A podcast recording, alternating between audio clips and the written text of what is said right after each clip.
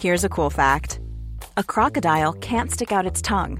Another cool fact you can get short term health insurance for a month or just under a year in some states. United Healthcare short term insurance plans are designed for people who are between jobs, coming off their parents' plan, or turning a side hustle into a full time gig. Underwritten by Golden Rule Insurance Company, they offer flexible, budget friendly coverage with access to a nationwide network of doctors and hospitals. Get more cool facts about United Healthcare short term plans at uh1.com. Many of us have those stubborn pounds that seem impossible to lose, no matter how good we eat or how hard we work out. My solution is PlushCare. PlushCare is a leading telehealth provider with doctors who are there for you day and night to partner with you in your weight loss journey. They can prescribe FDA-approved weight loss medications like Wegovy and Zepbound for those who qualify. Plus, they accept most insurance plans. To get started, visit plushcare.com slash weight loss. That's plushcare.com slash weight loss. Yo, technology. What is it all about? I'm spending all this time in Indonesia and other places where there's 10 feet of rainfall a year and nothing to drink. I'm living in the Sonoran Desert where water stress is driven by water scarcity. They're fundamentally different problems, and yet there's commonality. And so it was like, oh, wait a minute. Okay, no, really, water is humanity's greatest problem. Could we apply renewables principles to this problem? And that that sort of was the aha, if there was one.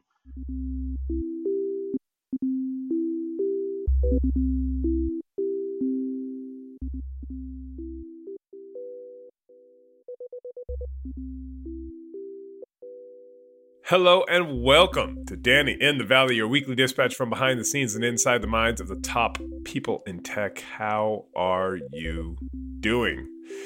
This week, I'm not going to lie, we have a fabulous show. And I know I say that all the time, but that's because I believe it. But also, this one I think is really, really, really interesting, and it's all about water, H2O. Um, so I'm not sure if you're aware, climate change, bad you know, it's the, the effects of it are becoming more and more real, as we have discussed many times in this pod before. For example, in the American West, the Colorado River, which is a primary source of water for more than 40 million people in America, so about 15% of the US population, is now under water restriction for the first time ever because of mega drought in the American West. We all know the horrendous story of Flint, Michigan, and its poisonous drinking water, and how climate change generally is just drying out lakes and rivers around the world, or flooding them, overloading water infrastructure, and rendering, you know, water undrinkable, etc. This week's guest has a pretty wild solution to the whole water thing. And his name is Cody Friesen. He's the founder of a company called Source Water and they have invented a new way to get an endless supply of drinking water from thin air. It sounds fantastical, but it's true. So, this is how it works they have a solar panel which powers a fan that pulls in air. And ambient air, of course, has small amounts of water vapor just floating around. So when the water is pulled in, it's sucked into like a sponge like material inside the panel. And then once it's there it's evaporated like dew you know on morning leaves. And so it goes and collects and collects and collects. And you're talking about i think it's i think the the amount is something like six liters a day from a panel. In any event the company this summer raised 130 million dollars. Its panels are in 50 countries and Cody, who's a professor at uh, Arizona State University, reckons that the company is on a path to make this cheap enough where you just throw a couple, a few of these panels on your roof and have enough water to drink and cook with um, at a cost that is cheaper or kind of equal to typical water bills, you know, for the whole family. So obviously, the utility of the system in the developing world is very clear because it's completely closed loop, off grid. So you just have kind of you know you put you install it and you have water for people where you know otherwise they might spend hours going to a well etc and the company's been working on this for something like eight years, really perfecting it, bringing costs down, increasing efficiency, etc. And I just think it's a fascinating use case of solar power. And it gets again to this idea of kind of decentral. Some of these technologies that are coming are decentralizing kind of large factory type or centralized infrastructure functions and bringing them into the home or bringing them kind of to the personal level. And I just think it's a really interesting case of this. And again, water, I think, is going to become an increasingly um, fraught issue as climate change continues to kind of change the way kind of you know natural ecosystems which we have come to rely on how they work and how they don't work. So anyhow we talked to cody about all of that how he got into this how he came up with the idea and the kind of long winding road to getting to this place now. It's fascinating. I think you're really going to enjoy this one. So i'm going to stop talking and hand it over to my discussion with cody friesen the founder and ceo of source water. Enjoy I feel like it's what you guys are doing is more and more relevant as kind of climate change happens and things are breaking down and kind of I just think it's a really interesting slash scary time and what you guys are doing is really interesting. So as you said, we met first five years ago, which is crazy. Um, but it would be great if we could just kind of talk about what you guys are up to and what's happened over the past five years because most people will probably not have heard of you and or kind of understand what exactly you guys are doing or how this all works. Yeah. Well, I think, you know, it's interesting, as you said, Danny, you know, the nobody was talking about water seven or eight years ago, right? I founded this company, incorporated at end of 2014, and we closed our Series A financing in May of 2015. Right. So let's call that seven plus years since we began operations. And uh, before that had been a, a research project inside of my my research group. And the sense at the time that I had was that you know a few years before that I'd been serving on the U.S. Manufacturing Council during the Obama administration as the co-chair of the Energy Subcommittee. So we were spending a lot of time thinking about the cost structure of solar and where it was headed, the cost structure of lithium ion and where it was headed, and you know we had all this data, and it's still sort of log linear, right? So solar's been on a 28% learning rate curve. Lithium ion for 30 years has been on 22%. When you say 28 and 22%, is that just cost coming down basically? Yeah, compounding uh, cost cost down. Yeah. Right? So that meaning you know, 20, 28% reduction in cost year over year, which of course we're going through a blip right now because of global supply chain disruption, but that's really a shock, right? I think we'll we'll stay on that trajectory. Yeah. And for solar, it's been that way for 50 or 60 years, right? It's been that way a long time. So on the manufacturing council, we were able to sort of point out that, you know, by the time we got to, let's say 2015, 2016, solar was going to be cheaper than coal. And, you know, that, that, that was going to be a big disruption, which of course has happened and it is a big disruption and those are scaling, right? And, you know, of course, Gene Berdichevsky's company, Sila, is right in the vein of being part of that cost performance curve of, of lithium ion. And so when I was thinking about what I wanted to do next, right? Which these things are always sort of decade plus bets if you're an innovator entrepreneur, sort of thinking about hard problems. And so I sort of at that time sort of knew like, okay, eh, solar has won. Electrify everything has won. That's what we would call it today, right? Electrify everything, but we didn't have that verbiage yet. But that's it was clear that that was going to win. And so just sort of thinking about the amount of energy that went into that problem statement around how could we move from you know dino juice onto sunlight for our electricity. Yeah. So now the question would become, okay, well, beyond electricity, right, which is a fraction of the total global greenhouse gas emissions, how do we move into a more renewable space with respect to all the other resources, right? So obviously ag and of course now transportation and water and uh, fertilizer and other things. And of those things, the biggest problem facing humanity, of course, is good drinking water. And so it's just literally the, the question of could we do for water what solar did for electricity?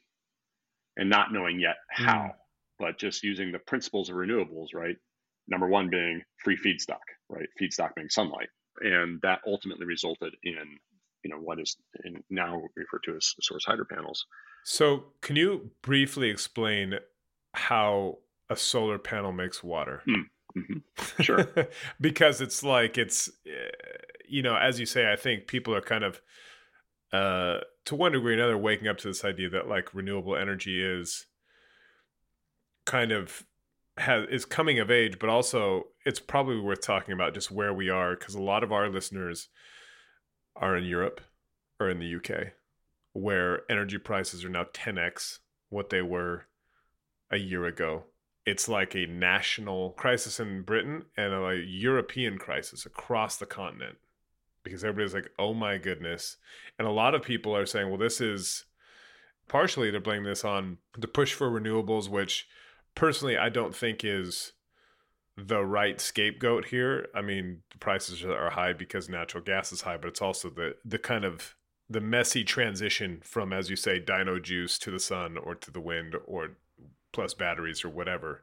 But I think it's an interesting time just in terms of that transition because same here in California, there's so much debate about our energy bills and renewables are getting blamed. And I'd love to get your take on that, but also before or after, just explain how you turn sunlight into water. Yeah, so I'll, I'll take the the sort of societal element first, I guess. Yeah. What's so interesting is is humans we tend to sort of think about what's hitting our pocketbook now mm-hmm. and that things sort of change over time in a smooth fashion.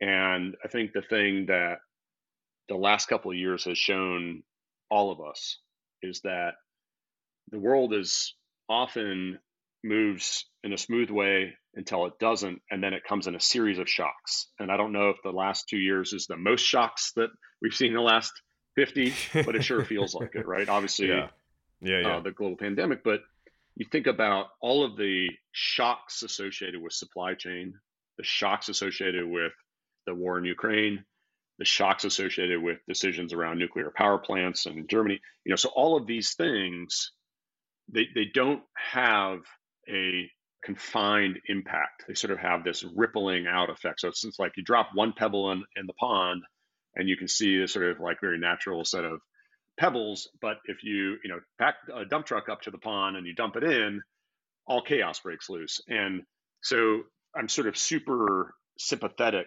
to the sensation of an individual person or a group of people who are saying, oh my goodness, you know, my electricity prices have gone up you know 10 energy prices have gone up 10x over the last year yeah the kind of the saying right now in in the uk is like there's like a lot of people that are going to have to choose between heating and eating yeah. which is kind of as winter approaches which is that's obviously is about as real as it gets. It is real as real as it gets right? And, and obviously the uk needs to figure out probably from a government perspective how they're going to support and subsidize.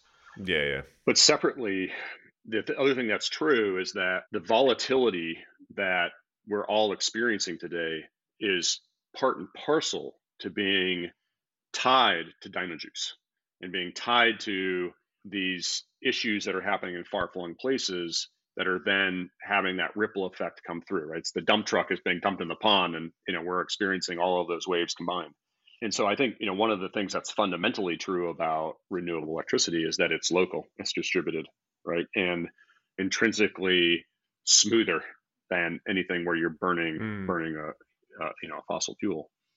With respect to renewable water, before I get into how source works, most of our projects, you know, let's say more than 80% of our projects are in places where the infrastructure has failed, where the wells ran dry, where climate change has caused the water table to go saline, you know, those sorts of things. And so what we do is we end up driving a huge amount of resilience into those communities by putting in a fully infrastructure free array of hydro panels that provides water independent of everything else that's going on around the in the world external to that site right? So yeah. it's it really is ultimately about resilience in, in that in that way.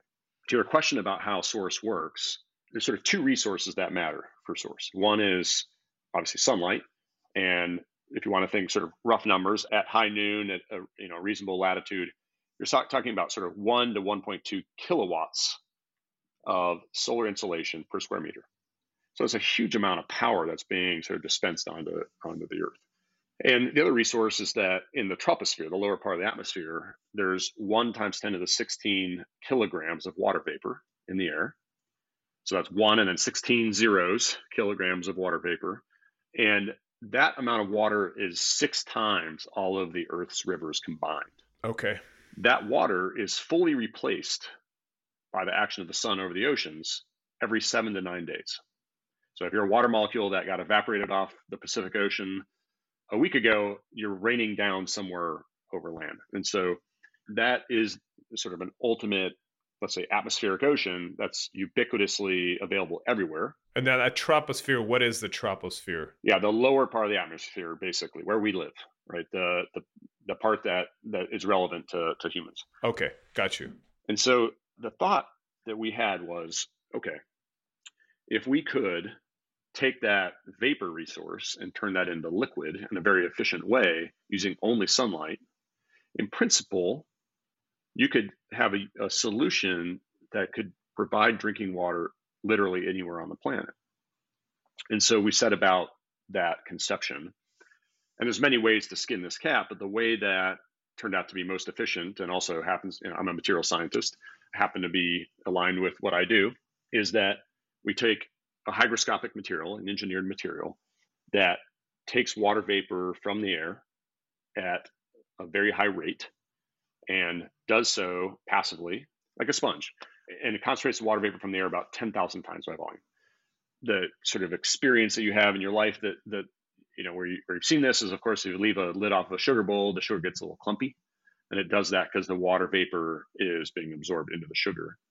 It's the same reason why you don't go jogging in a cotton shirt. It's so hygroscopic, it just sort of stay damp.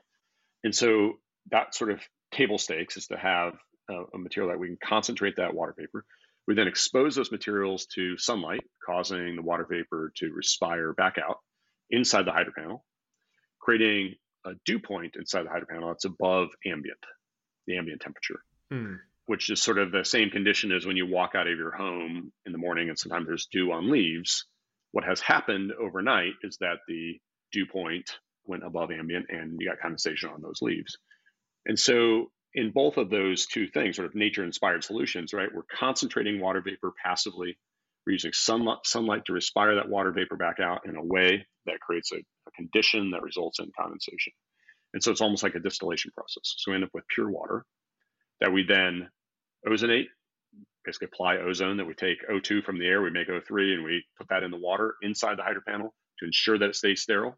And then we mineralize it so that it has the right taste and health profile. So what we really are able to do inside of every hydro panel is create effectively a small artesian well, right? And so uh, when we go into you know an indigenous community in Australia, as an example, you know we put in an array that's matched to the size of that community, or you know an array on top of a school in South Africa that matches the size of that school, and it is effectively like having a perfect artesian well now in that community or at that school. And that magic of course there's like several layers of ip below that that make it yeah yeah. it's a little yeah. more complicated than i described but the physics are what i just said. And so by approaching the problem in that way we're not only able to make liquid water from very dry environments i'm sitting in scottsdale arizona which right now outside is probably 5% relative humidity the panels sitting at my home and on the roof above me are making water right and so that's obviously a big unlock the other element is that as I said, you know, so we have, if you ever look at the front of a source hydro panel, you sort of see a fraction of it is a solar PV module. And that PV module is making on the order of 100 watts. And that's used to run the electronics, the communications, every hydro panel is connected to the cloud. So we can see we're, that we're doing what we say we're doing, the fans and some other control points. And then the rest of the front of the hydro panel is directly associated with allowing sunlight to come in and impinge on those materials to drive this process. So that part of the process is very high efficiency. And we know that solar PV is, you know, come, call it 17 to 20% efficient. And so the combination of those two things make make for a very power dense and high efficiency device. What is the sponge? What is it made of? Yeah, so they're proprietary materials, but what I can say is that they're earth abundant and food grade. It's two two important factors. Got you. And the sort of the key here is not how complicated can we make the material science to get the greatest performance, but rather the Goldilocks. How do we take an earth abundant set of materials that are go through an engineer an engineered process, so they're sort of processed in a certain way that enables them to be good enough to do the process, hmm. as opposed to you know having this uber material that is wrung out to the ninth degree to make it super super efficient and yet is very expensive. And so, you know, as we think about the future of where Source goes, where Source as a company goes, and where Source hydro panels evolve, such a huge part of our next handful of years is taking this hydro panel and putting it on a cost performance curve So since the founding of the company, I've been at 37%. We've been at 37% learning rate. Uh, so, you know, really, really fast learning rate. In terms of that same kind of cost reduction curve. Exactly, that cost performance curve. Right. And if we can stay even within a factor of two of that number, that ends up causing us to cross through the cost of what you pay to flush your toilet in Oakland in about seven years. Wow.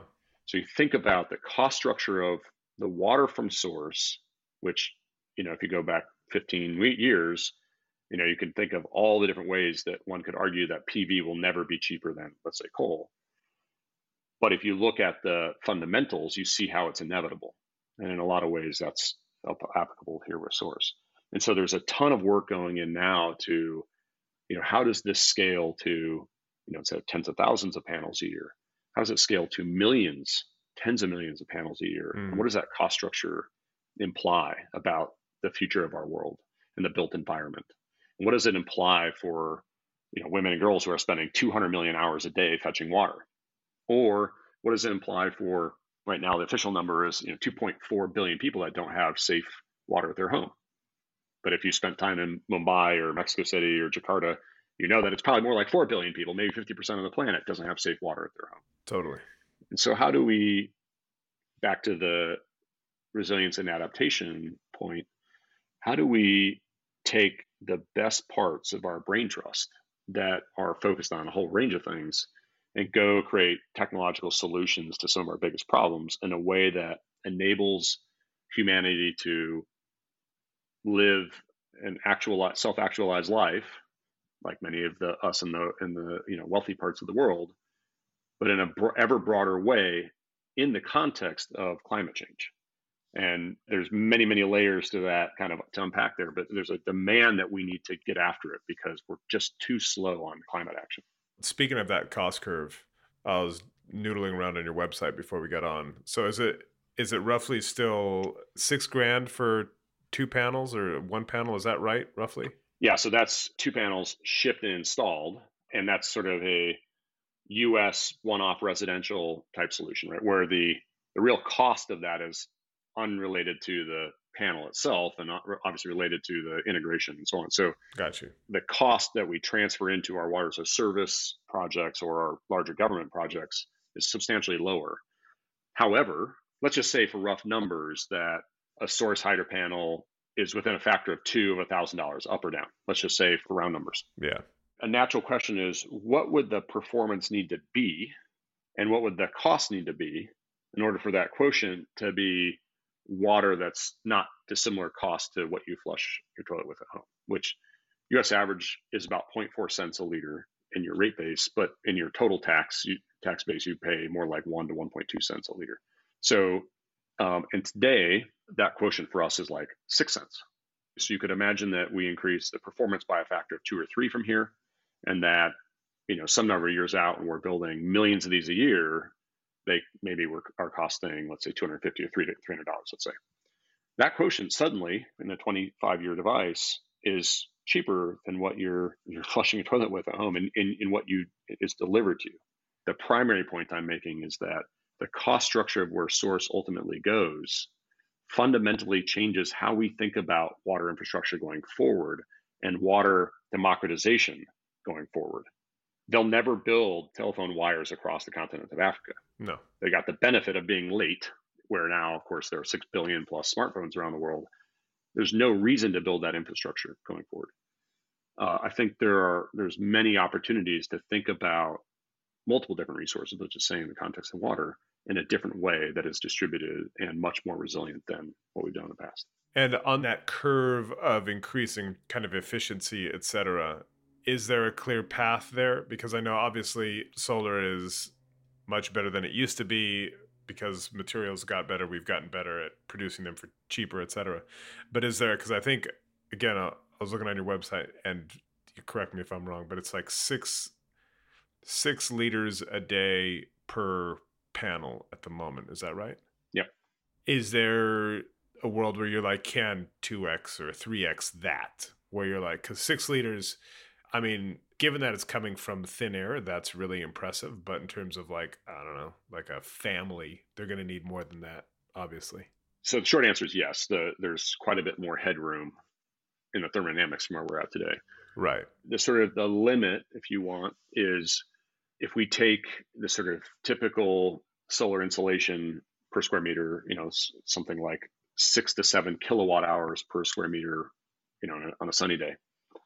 The size of a current source hydro panel is, is just shy of three square meters. If you divide that through by the heat of vaporization or the, the full free energy of, of vaporization, it's about 640 watt hours per liter. So that quotient is about, call it between 32 and 35 liters per that three square meters. And that, of course, would be unachievable. That's 100% efficiency. But could we get within a factor or two of that over the years? Probably, possibly. And so that sort of that gives you an idea of sort of what I think is the upper limit, maybe you know 15-ish liters per panel. There may be some tricks that we can play along the, those lines, but that's that's the rough the rough numbers. I want to talk about the company a bit because, as you say, when you started this back in 2014, 2015, you know, everybody was talking about climate change, but it's not wasn't as visceral as it is now. When you, especially you're in Arizona, I think you're probably downstream of the Colorado River, which is being rationed for the first time in a century. And I don't think we've fully seen the implications of what that means when you're talking about 40 million people who rely on that one river for agriculture, for their own water, et cetera. What is your sense when you're talking to kind of business people, investors, people who are like thinking about these things also not only as an kind of an imperative to figure out, but also as an opportunity, as a business opportunity? What's the kind of I'm just interested to see your what your sense is of the evolution of the thinking amongst the people who have the money to to back this stuff. It's day and night from where it was seven years ago. Mm. And nobody was talking about these issues, and now Lake Powell, which is one of the largest reservoirs in the world, and you know, sort of fractal. If you look at a, a map of Lake Powell, has more coastline than the whole west coast of the United States. What? And yet it evaporates 800,000 acre feet a year, which is a huge fraction of what LA uses. And it's now at only like 20% full. And of course, that's upstream from Lake Mead, which is one that has most of the, the news around it, because that's sort of uh, the place that serves the re- as a reservoir to LA. But upstream of that is already a lake that's, you know, for lack of a better term, dying in the sense that it's it's almost empty. But that means that the states that are in the Colorado River Pact and are early on in learning about how to operate in, in, in the future, into the future.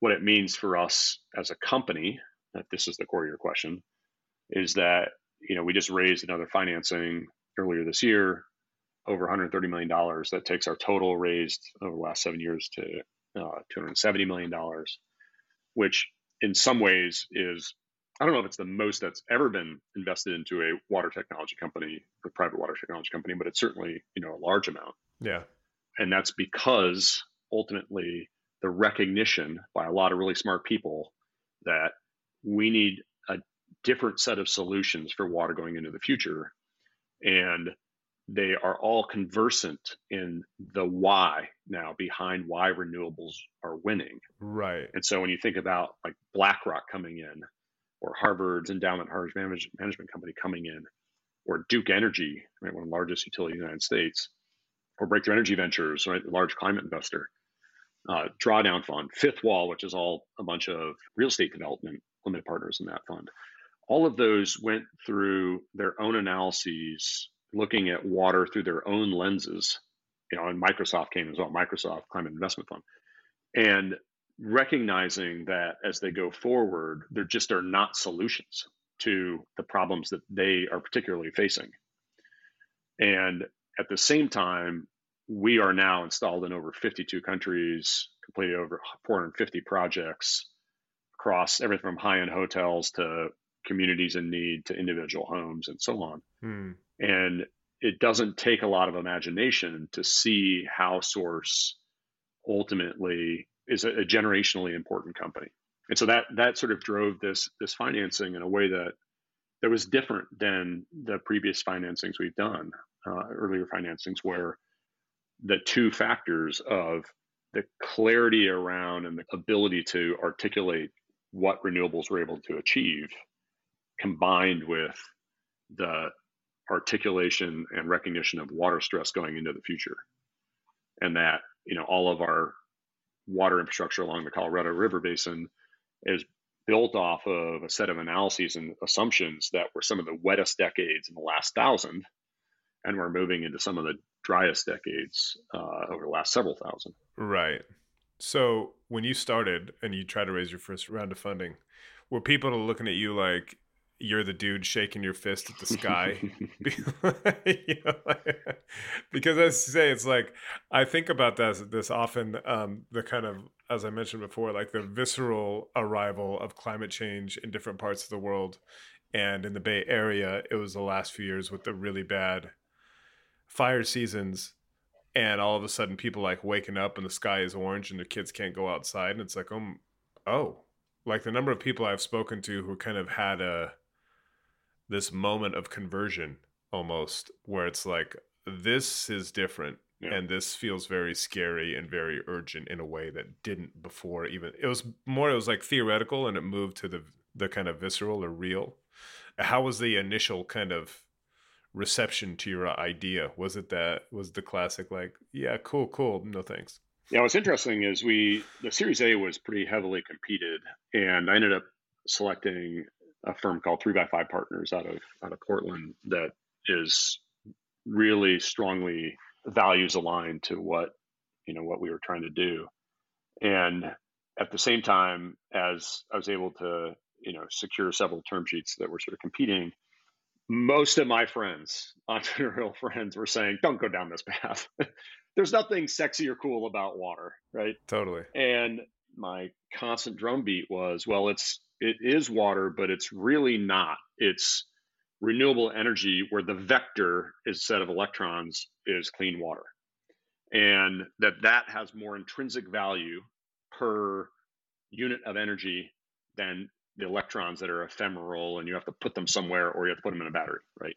Use them or put them in a battery. And so the shaping of the startup really is built off of my background in the renewable space, right, over the last couple decades. And at the same time, in contrast to what I found lacking working in the renewable space, right? I think most people get in the renewable space because they see a set of problems that are global in scope and the opportunity to be a part of solving these problems. But what I found lacking is that the solutions are also, uh, you know, the, the, solutions are industrial in scale. And what I really fell in love with with respect to what became Source was the opportunity to work on a problem that was global in scope, but human in scale, meaning that drinking water is humanity's greatest problem, right? One person dies from waterborne illness every 10 seconds around the world. And there needs to be a renewable solution to that. It needs to be a sustainable, ubiquitous, globally deployable solution to that problem. And that I thought we could do it. And I thought we could we could arrive at a solution that was that. And we've proven that that's true. How much harder was it than you expected? um, it continues to be far harder than I expected. Um, and you know, trying to change the world is not an easy thing, but it's also the skill sets. I, you know, I joke around this is like, oh, this like today's whatever, fill in the blank of some challenge. This is the 723rd reason why I went and got my PhD from MIT, right? It's like unrelated entirely to what you know my yeah, yeah. education was in, uh, in terms of running a company, but it's also sort of that that critical thinking around how do we solve this problem in a way that's right down in the weeds, solutioning the problem, whatever that happens to be for the day, but also making sure that we're always looking over the hedgerow at what we're trying to do. And this is one of those problems that's fun to put your shoes on for. Like this is one that, you know, every week there's another set of images from yet another village, another community, another homeowner who has gotten source and, you know, we've changed their lives because they were fetching water or buying plastic bottled water or or or fill in the blank.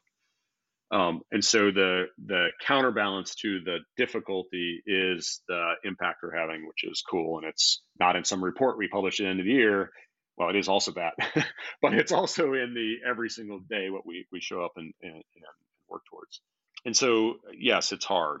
Well, I usually do this like much closer to the beginning, which is like getting the kind of the person's backstory and how you ended up here, but I've just I've left this kind of more toward the end because I find what the technology itself so fascinating. But how did you end up doing this? Because this feels like, I mean, if you just step back and say, okay, I'm basically going to kind of create a well out of thin air powered by solar.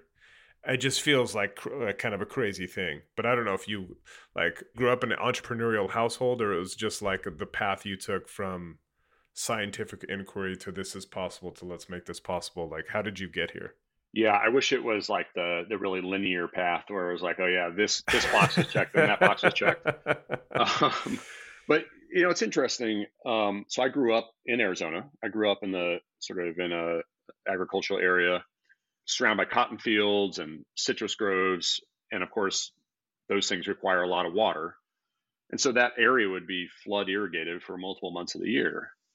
And yet, when we'd go on hikes, you know, with my dad or with friends or whatever in the desert, almost always you would walk to a spring coming out of the rock in the middle of Sonoran Desert, and a trickle of water would result in these huge cottonwoods and you know cattails and birds and all sorts of things. And so at the same time, I was sort of very much into science as a kid and, and innovation and you know filling up notebooks of ideas and whatever else.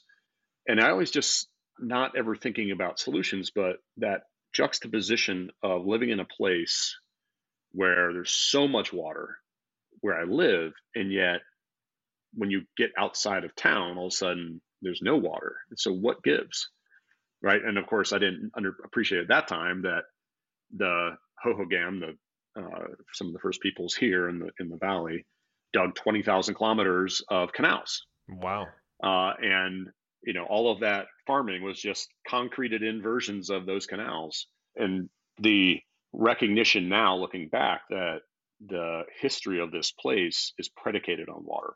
Because it's hot as all get out where you are, generally speaking. Hot as all get out. So uh, almost the exact same words we use, but maybe without the G rating. um, yeah, and it's you know four months of the year it's just hot. You know, 110, 115 degrees Fahrenheit is not not uncommon through the summer. And so I went to ASU and got a material science undergraduate degree, and then I went to MIT and got my PhD. And it's really thinking about renewable energy and batteries, energy storage, and catalysis, and things that were related to, you know, the conversion of chemical energy to electrical energy. And I was lucky enough to come back to ASU as a junior faculty uh, in 2004. And Michael Crow, who's the current president of the university, he started recruiting me back in 03, talking about something that maybe your audience has heard before, but something called translational research so much about academia, Danny, is in the ivory tower, you do research, you publish a paper, it gets put on a shelf. If other people cite that paper, uh, you can become well known. And it's all about sort of fiefdom building. That's the end goal. But if you take broad strokes, right, academia is about two things new knowledge creation and knowledge transfer, right? New knowledge creation being research and and so on, and knowledge transfer being teaching and publishing. Yeah. But as Michael was articulating this sort of uh, translational research idea, and one of the reasons I came to ASU as a as a junior faculty is the idea of broadening that definition to say, well, new knowledge creation can actually be about doing research that's trying to solve some of the hardest problems on the planet, and then knowledge transfer can be about scaling those solutions and actually solving the problems that's a different kind of academic. I'm a little different kind of academic. And so as I built my first company, Fluidic, and it's a, it was a battery company that we took global and eventually sold. So you built a company before, a battery company. What type of battery was it, or what were the batteries for? Yeah, the world's first uh, high cycle life rechargeable metal air batteries. So very, very low cost batteries for energy for stationary energy storage. That capability really unlocked a whole different set of applications for batteries at that time. And now, of course, lithium ion batteries are getting ever cheaper. So they're starting to find themselves into ever lower cost type uh, energy storage applications that were historically, you know, lead acid batteries and diesel generators. And then at the same time, I was serving on the U.S. Manufacturing Council, and it was this sort of aha moment of, wait a minute, I'm spending all this time in Indonesia and other places where there's 10 feet of rainfall a year and nothing to drink. I'm living in uh, the Sonoran Desert, where water stress is driven by water scarcity. They're fundamentally different problems, and yet there's commonality. Then you know you think about like Flint, and you know Flint is one of a dozen Flints a, a year that happen associated with the 1.5 million miles of lead pipes that are still in the ground in the U.S. Right, and so it was like, oh wait a minute, okay, no, really, water is humanity's greatest problem. Could we apply renewables principles to this problem. And that that sort of was the aha, if there was one. And then we had no idea at the beginning how we are going to solve the problem. But we had the learnings from the renewable space. We had the learnings around you know materials properties and how to to evolve those. And you know, I thought based on my previous experiences building companies that you know we might be able to build a, a company that could you know set out to change the world in a way that was possibly not just generationally important, but but really lifting people up. And you know that's what I I get out of bed every morning. If water is the source of life, right? We are a ubiquitous source of safe water, and that's pretty cool. Yeah, yeah. And um, what is Source now? Like, how many people are you, and where are you on the kind of that scale up curve? Because it feels like you have. I know you, it can get better and better, but it feels like you have cracked the core science. So now it's about improving that. But I feel like I imagine there's a whole scale up aspect of this, which is the next phase. Is that right? We're a couple hundred people now and growing. So anybody who wants to come work on uh, what we're doing, send Danny a note and then he'll send it to me. Yes, I'll, I'll send it to you. um, and and yeah, I mean now it really is about continuing to drive that flywheel to continue to build momentum that enables cost down from the way that it's manufactured and of course uh, drive the r&d to, to continue to advance you know kind of the performance beyond that though it's such a paradigm shift to think about water in the way that we do and, and it changes water from the ultimate extractive resource, right? It's either in the ground or it's not, or it's in the river or it's not. Yeah. To one that can be programmed and one that can sort of enable people to step over infrastructure challenges. And so, you know, I think that that element is, you know, a continual process of education for the marketplace. Is there an analog you use to to describe that kind of that shift? Is it that kind of the mobile phone kind of leapfrogging the fact that there was no, you know, thousands of miles of telephone cables laid in Africa? Or is there another example that you use to kind of illuminate what you're talking about? Yeah, I mean, I think the the mobile phone example is spot on. You know, imagine that you had a solar PV module that had somehow like an integrated battery so that it was just a, a firm source of electricity at all times. That's exactly what source is, right? We produce water, embed energy in that water and store it so on a stormy day, you still have water, right? And on a, on a sunny day, you, you see no difference between those those two days as a as an end user. And so you sort of think about the cost structure of smartphones over the last. I think the iPhone came out in 2007. Is that right? Yeah, it did. Yeah. But you know, maybe they really really got going in 2010. So you know, we're only you know a dozen years into to really scaling smartphones. And previous to that, information poverty was a massive issue and yet today, effectively every human on the planet, save for some very you know challenged corners, have 100% access to all of humanity's knowledge. And that's like a 95% good thing and maybe 5% challenged thing. There's, you know, some problems there. but overall, like if you were an uh, information impoverished person, your life is just fundamentally different than it was a decade ago. And I can see the same thing happening in water. To that exact point, you're one company doing something that's really hard and you've spent best part of a decade figuring it out is anybody else doing this? Like or something akin to this? Because it does feel like the potential obviously is vast. But also you're one startup in arizona yeah. you know like and this is to your point affects billions of people. Yeah i mean we we now have a robust global footprint but so we're not just in Arizona, but we are just one company, right? And you're right that if you want to look at it from like a, a business perspective, it's effectively an infinite market space, right? Nobody does precisely what we do. There's many people thinking about water in different ways. Yeah. And I think it's no different than electricity in this in this case, right? There needs to be a potpourri of solutions, a mosaic of solutions in order to ultimately solve water.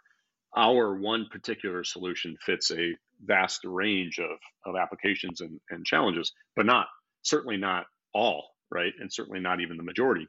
And so you sort of think about the investment that needs to go in to the space, it's a tiny fraction of what is in the space. And that's that's true both specifically with respect to investment dollars that flow into water technologies specifically, and also more broadly investment dollars that are going and development finance institution money, et cetera, that are it's flowing into adaptation versus mitigation, and that needs to be rebalanced as well. I'm sort of a big fan of reading about the various Native American populations over the years, and you know the Iroquois always had this mentality that the decisions that they make are for seven generations hence. And so, why does it matter that the globe is warming? Why does it matter that we're destroying the ecosystem? Why does it? Ma- why do these things matter? The Earth's going to be fine with or without humanity. Our seventh generation, hence grandchildren, yeah, are the critical factor, the thing that we need to build for. And so, what kind of decisions are we making today about where money flows to go solve the right kinds of problems so that every future generation lives a better life than we did. Yeah, yeah. Where do you make these? Where are these produced? Yeah, so uh, global supply chain and assembled in Tempe, Arizona. Okay, cool. Well, I wish you all the luck. It's such a, as you say, it's a kind of, you know, it's like in Silicon Valley speak, your total addressable market is planet Earth. So it feels like there's a lot to go for there. But um, yeah, I wish you luck in addressing it because obviously I think it's going to become more and more of an acute issue in really unexpected and probably scary ways. Yeah, Danny, I think you just said it perfectly. You know, from a company perspective, from a business perspective, the huge TAM is wonderful.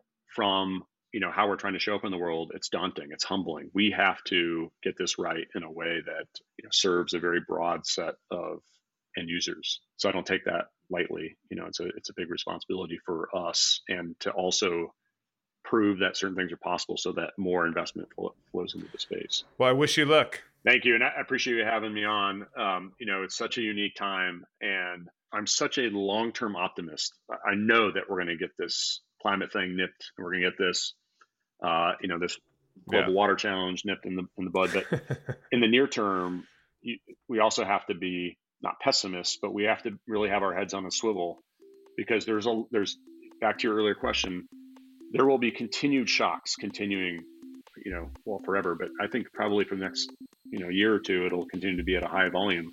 So how do we think about looking over the hedgerow to go solve some of our biggest problems? And I would say that that's, you know, kind of my, my call to action to your, your uh, audience. Let's get after it. And that is all the time we have. I want to thank Cody for taking the time. I want to thank you all for listening, for the ratings, for the reviews. Uh, please take a moment if you haven't already give a rating and review to the pod. It really does help other people find it. I know I keep saying that, but it's because it's true. And that's it for me this week. Please check out thetimes.co.uk. I'm writing stuff in there. You can check that out this weekend. And until next week, stay safe, stay sane. Talk to you soon. Bye bye.